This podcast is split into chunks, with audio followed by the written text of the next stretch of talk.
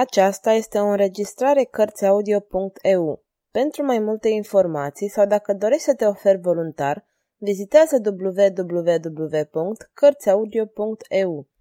Toate înregistrările Cărțiaudio.eu sunt din domeniul public. Michel Zevaco Regele cerșetorilor Capitolul 23 O carte la fel de bună ca oricare alta în dimineața aceea, venerabilul părinte Ignaz de Loyola a avut o convorbire cu marele magistrat de Paris, contele de Monclar. Convorbire grabnică. Între aceștia nu era nevoie de explicații lungi, se înțelegeau din două-trei vorbe. Exista ceva de închizitor în sufletul lui Monclar, exista ceva de polițist în sufletul lui Loyola. Și ce a fost de altfel Inchiziția, dacă nu cel mai formidabil aparat de poliție? Numai că poliția asta veghea și asupra conștiințelor și asupra faptelor. Dar curioasa lor întrevedere, pe care o povestim aici, nu era decât înfățișarea chipzuințelor lor adâncite. Dole ăsta, spuse Loyola, este o adevărată plagă pentru frumoasa noastră Franța. Vai, venerabile părinte, regele este prea îngăduitor uneori. Da, da, vrea să facă pe savantul, pe poetul, ca și cum rege ar trebui să fie altceva decât mâna de fier prelungită de Dumnezeu asupra popoarelor. Popoarele, dragul meu domn de Monclar, au o tendință nefastă spre răzvrătire împotriva sfintei noastre autorități. Regii trebuie să fie agenții noștri. De nu, îi vom zdrobi chiar și pe ei. Acest editor, continuă Loyola, contribuie mai mult ca oricare la răspândirea unei arte blestemate în lume. Vom distruge tipăritura domnule Monclar și, ca să distrugem imprimeria, vom începe prin a-i distruge pe editori. Dole se pune în gardă, venerate părinte. O știu, domnule mare magistrat, dar Duhul Domnului veghează în noi și ne inspiră stratagemele legitime prin care impostorul trebuie să piară. Trebuie ca Dole să moară, trebuie ca moartea sa să fie un exemplu în Franța. Vom avea și alte exemple în Spania, în Italia, în Germania, chiar peste tot. Sunteți gata să acționați? Aștept ordinele voastre. Duceți-vă așadar la locuința particulară a editorului. Mergeți acolo cu escortă suficientă chiar de pe acum, când, din depărtare, veți fi auzit ieșind din casă doi călugări, pe nume fratele Tibo și fratele Lubin? Îi cunosc. Atunci va fi momentul. Intrați în casa lui Dole în numele regelui, scotociți rafturile bibliotecii sale veți găsi o carte imorală în care taina prea curatei zămisliri este negată cu josnicie și lașitate. Ce grozăvie, murmură Monclar cu sinceră indignare. Trebuie ca această carte să fie descoperită în fața a numeroși martori. Așa se va face. De îndată ce ați găsit cartea, îl arestați pe editor, restul mă privește. Haideți, domnule mare magistrat, grăbiți-vă! Este aproape ora la care fratele Tibo și fratele Lubin trebuie să acționeze. Monclar se înclină adânc. Voi îndrăzni să vă cer o favoare, spuse. Vă va fi acordată, vorbiți. De nenumărați ani mi-e sufletul pustit de suferință. Fiul pe care îl iubeam nespus mi-a fost răpit și fără îndoială a fost ucis. Mama sa, soția pe care o adoram, a murit de deznădejde de atunci, toate astea nu-mi ies din minte. Orice aș face, orice aș spune, îmi amintesc de soția iubită, de surâsul ei, de copilul meu, ah, mai ales de el. Marele magistrat, plecat în fața călugărului, suspină. Continuă. Venerabile părinte, astfel de dureri sunt intolerabile atunci când timpul nu poate să le aline. Am chipzuit, m-am tot gândit. Vorbește fără teamă, spuse Loyola. Ei bine, îndrăzneala mea este mare fără îndoială, dar am crezut că binecuvântarea Sfântului Tată, de mi-ar fi fost acordată, mi-ar ușura sufletul. Asta cu siguranță. Îndrăznesc așadar să vă implor să stăruiți pe lângă sfinția sa la următoarea voastră călătorie la Roma, să binevoiască a-mi acorda singura favoare pe care o solicit. Loyola rămase un moment pe gânduri. Îl studia pe Monclar. Omul ăsta e o forță, gândi, căci are credință. Atunci se ridică și își îndreptă statura sa înaltă. În genunchi, conte, spuse cu gravitate. Marele magistrat căzu în genunchi. Am plecat de la Vatican ca purtător a două binecuvântări pontificale. Una era pentru regele Franței și a fost odată. Cealaltă era pentru majestatea sa Charles. Conte de Monclar, sunteți astăzi mai util bisericii decât împăratul. Împăratul să aștepte. Palpitând, Monclar se prosternă până când atinse podeaua cu fruntea, în timp ce Loyola, cu mâna dreaptă ridicată, murmura în numele papei formula de binecuvântare pontificală. O oră mai târziu, marele magistrat era postat în apropierea locuinței lui Dole. Împrejurimile erau păzite. O escortă era ascunsă într-o casă vecină. Toate acestea se petrecuseră fără zgomot, potrivit imemorialelor obiceiuri ale poliției. Monclar nu așteptă mult timp. Abia dacă trecuseră zece minute, de când isprăvise organizarea capcanei, când îl văzu pe fratele Lubin și pe fratele Tibo, ieșind de la maestrul editor și se porni într-acolo cu pași mari și repezi. De îndată dădu semnalul. Strada se umplu de soldați, împrejurimile locuinței lui Dole fuseră ocupate spre marea surprindere a trecătorilor. Marele magistrat intră în casa care fusese imediat invadată. În numele regelui, rosti Monclar, să fie scotocită această casă în întregime și să fie sequestrate toate cărțile manuscrise sau tipărite ce se găsesc aici. Iată cum își îndeplinese misiunea fratele Lubin și fratele Tibo. Ieșind din casa în care temutul Loyola le încredințase cartea blestemată, cei doi începuseră să meargă cu pas vioi. Se grăbeau să mărească distanța între ei și temutul luptător care îi îngrozise. Era deja târziu și întunericul nopții nu era atenuată de niciun felinar. Cei doi călugări nu prea se simțeau în siguranță. Nu pentru că ar fi fost fricoși, dar, în definitiv, la asemenea oră ar fi preferat să se afle în chiliile lor sau mai bine încă în sala de mese. Într-adevăr, nu cinaseră încă. Către orele șase seara, superiorul lor îi chemase și le înmână o scrisoare ordonându-le să o ducă de îndată, să asculte cu atenție ce le spunea destinatarul scrisorii și, în sfârșit, că aveau permisiunea să se întoarcă la ora la care ar putea. Mănăstirea fratelui Lubin și a fratelui Tibo era situată înspre Bastille Saint-Antoine, nu departe de palatul marelui magistrat. Ce credeți despre venerabilul părinte?" întrebă Lubin. Frate Tibo, nu crezi că are un fel de a vorbi de te trec fiorii? Mie mi-a deschis pofta de mâncare cu elocința lui. Mi se pare că ajunesc de trei zile. Doamne sfinte, strigă deodată fratele Lubin, nu observați nimic acolo în umbră? Cei doi călugări se opriră tremurând. Nu-i nimic, afirmă fratele Tibo. Poate că m-am înșelat, spuse fratele Lubin. Dacă v-ați încredințat totuși... Nu, dragă frate, mai bine duceți-vă dumneavoastră, sunteți cel mai robust dintre noi doi și altfel eu am la mine lucrul acela sacru care ne-a fost încredințat. Atunci să mergem acolo împreună dacă e așa. Cei doi voinici se avântară cu o anumită cutezanță spre locul suspect. Nu era nimeni. O știam prea bine, triumfă Tibo. Să ne continuăm drumul. Și fratele Tibo, de data aceasta, se avântă primul. Ei, drace, strigă fratele Lubin. Ce faceți, fratele meu? Dar vedeți bine, mă grăbesc spre mănăstire. Vă înșelați, frate, intrați pe strada Saint-Denis. Strada Saint-Denis? Sunteți sigur? Doar n-am bugăinilor, iată drumul nostru. Așa-i, suspină Tibo. Dar spuneți-mi, frate, nu cumva în strada Saint-Denis se găsește hanul de vinie? Ba da, răspunse Lubin, care se opri dintr-o dată. Îl cunoașteți, frate? Un pic, m-am oprit acolo într-o zi. Ca și mine.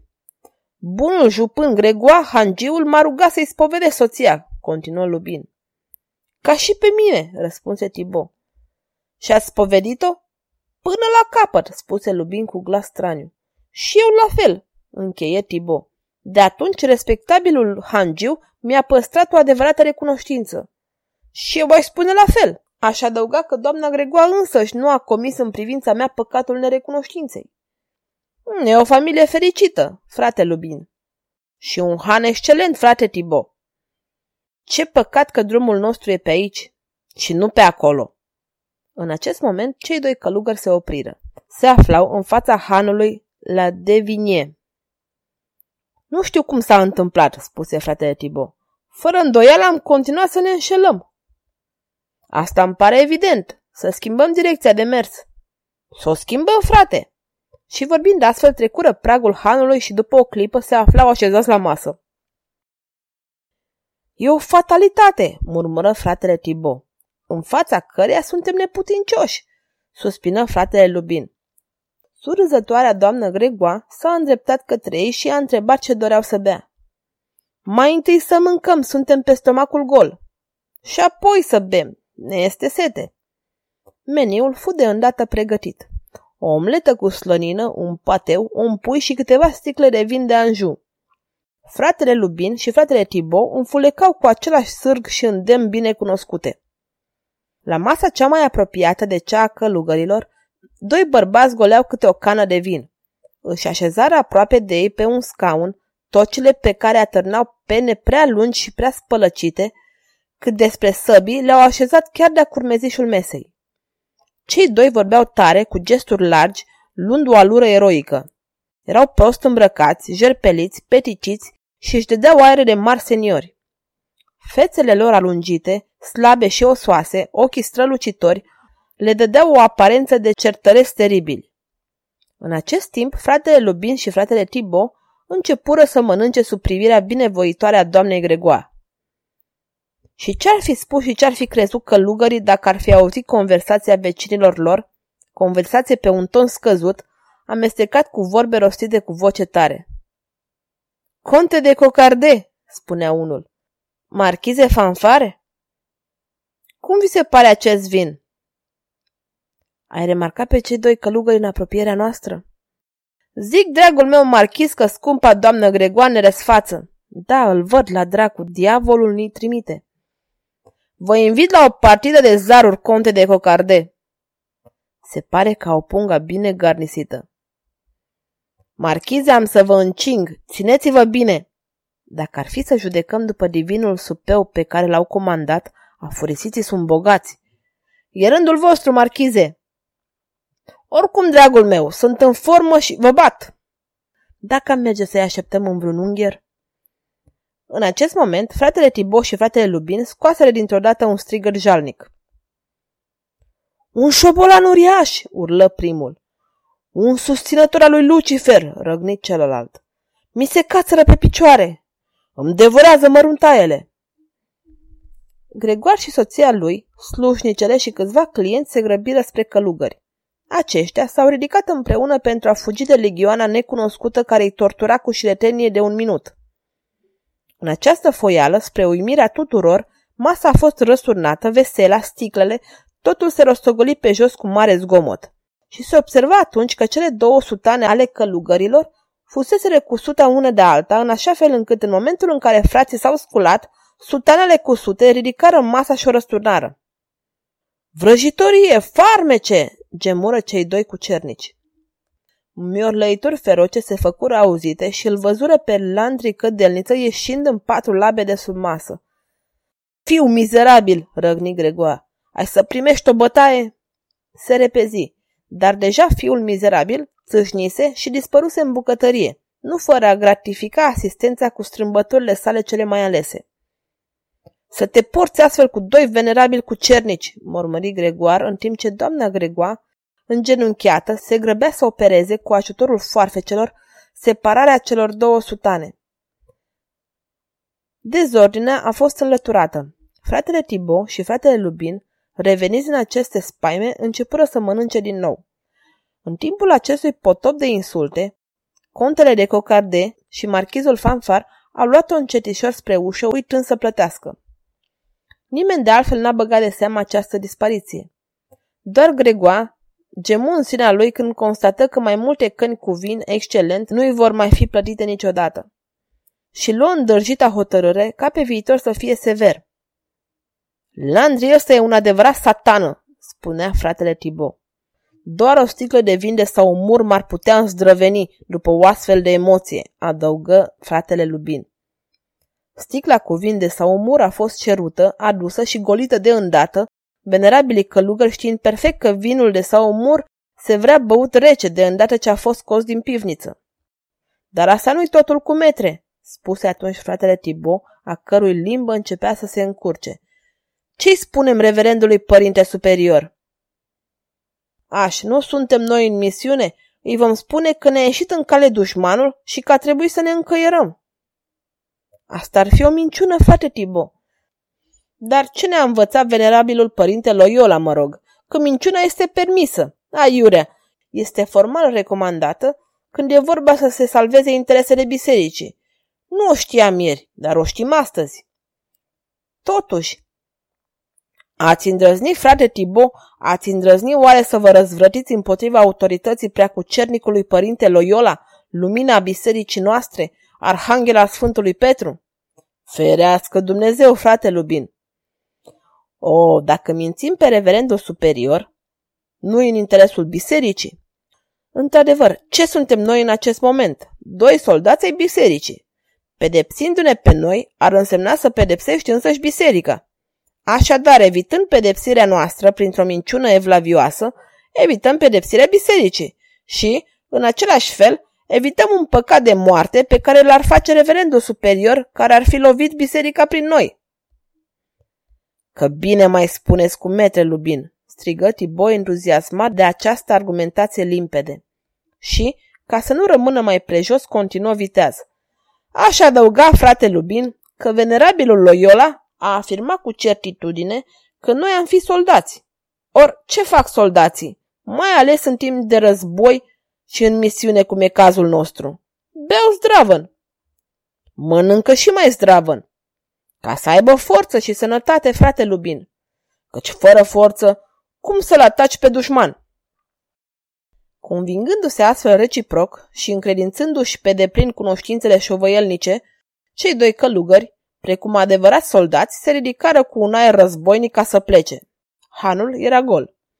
De multă vreme ușa era închisă și obloanele trase. Vă costă un scud, o livră și opt bani.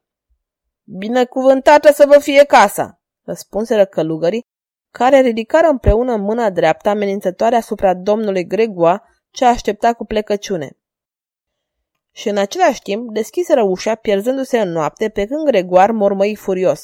Lua iar dracu de călugări cu binecuvântările lor. Am să fiu obligat să închid prăvălia dacă o să mai am parte de asemenea chilipiruri. Ajunși în stradă, fratele Tiboș și fratele Lubin se simțeau în stare să înfrunte orice și pe toți ticăloșii de la curtea miracolelor. Fie vă milă pentru numele lui Dumnezeu, se auziră două voci aspre și două umbre se proțăpiră în fața călugărilor înspăimântați. Ce doriți, domnilor?" se bâlbâi fratele Tibo. Bani. Îndurare, punga noastră este goală. Nu poți avea deloc punga goală atunci când cinezi prin ciar cum ați făcut-o voi alinaur la Gregoar. Călugării îi recunoscură pe cei doi oameni cu chipiuri aspre ce băuseră lângă ei în han.